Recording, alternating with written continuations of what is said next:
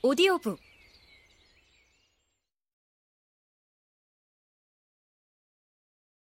내가 나일 수 있었던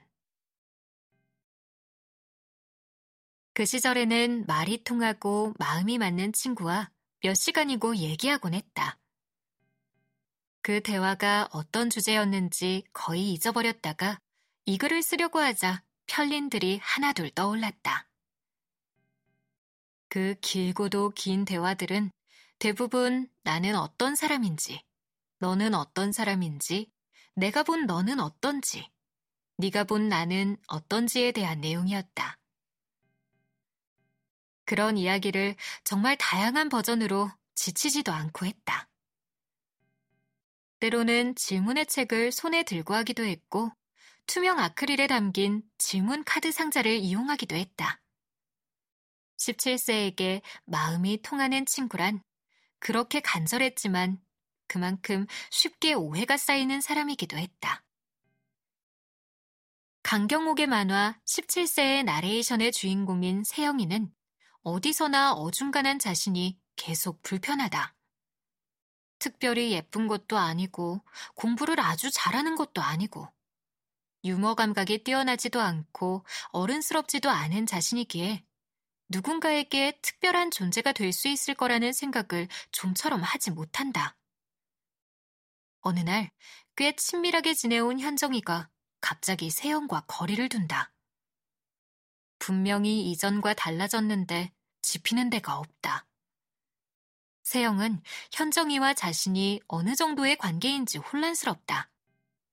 아직 단짝이라고 할 만큼은 아니어도 꽤 마음이 통하던 친구였는지 그마저도 일방적인 감정이었을지 모른다.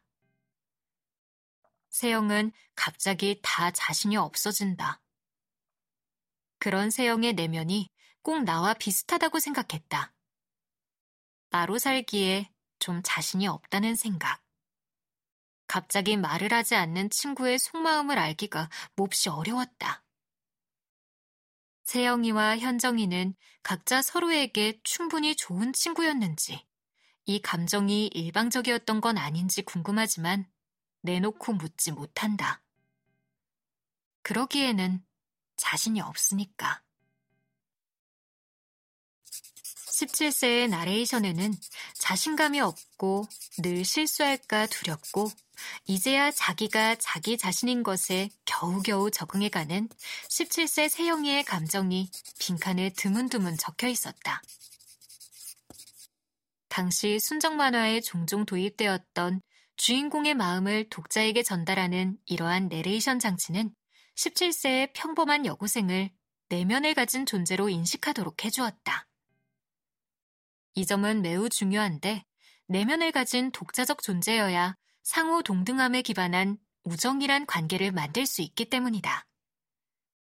자신의 내면에 대한 자의식을 가진다는 건 곧 스스로를 한 명의 개인으로 인식한다는 의미다.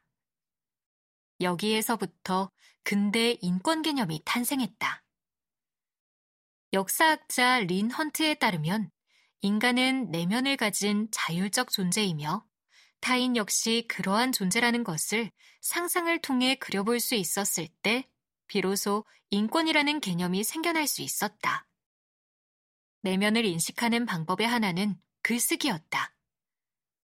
글쓰기를 통한 자아의 재현은 근대적 개인을 경제적, 심리적 리얼리티를 가진 존재로 만들었다.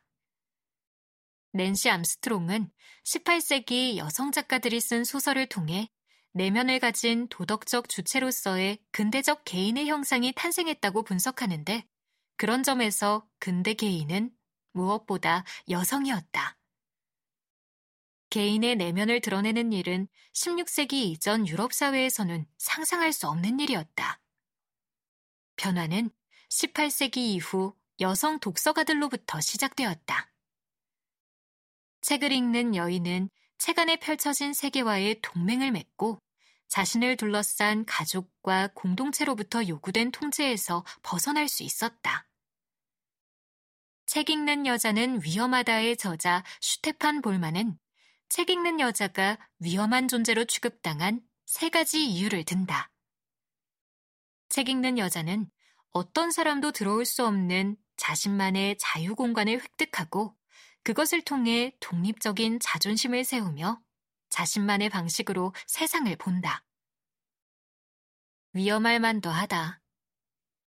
10대 시절 나는 아빠의 책장과 언니의 책장에서 몰래 책을 빼내 수십 번씩 다시 읽곤 했다. 이에 대해 누군가에게 말할 수 있게 되었을 때, 그리고 상대와 같은 페이지에서 의문을 가졌다는 것을 알았을 때, 17세가 사회와 세계에 대해 얘기할 때 그것을 진지하게 들어주는 친구를 만났을 때의 깊은 안도감을 지금도 잊을 수 없다. 과제 노트에 빽빽하게 피드백을 해준 정교조 선생님에게 받은 인정과는 또 다른 기쁨이었다. 말이 통하고 생각을 교환할 수 있는 친구를 만난다는 건 내가 나로 살아도 된다는 커다란 오케이 사인 같은 거였다.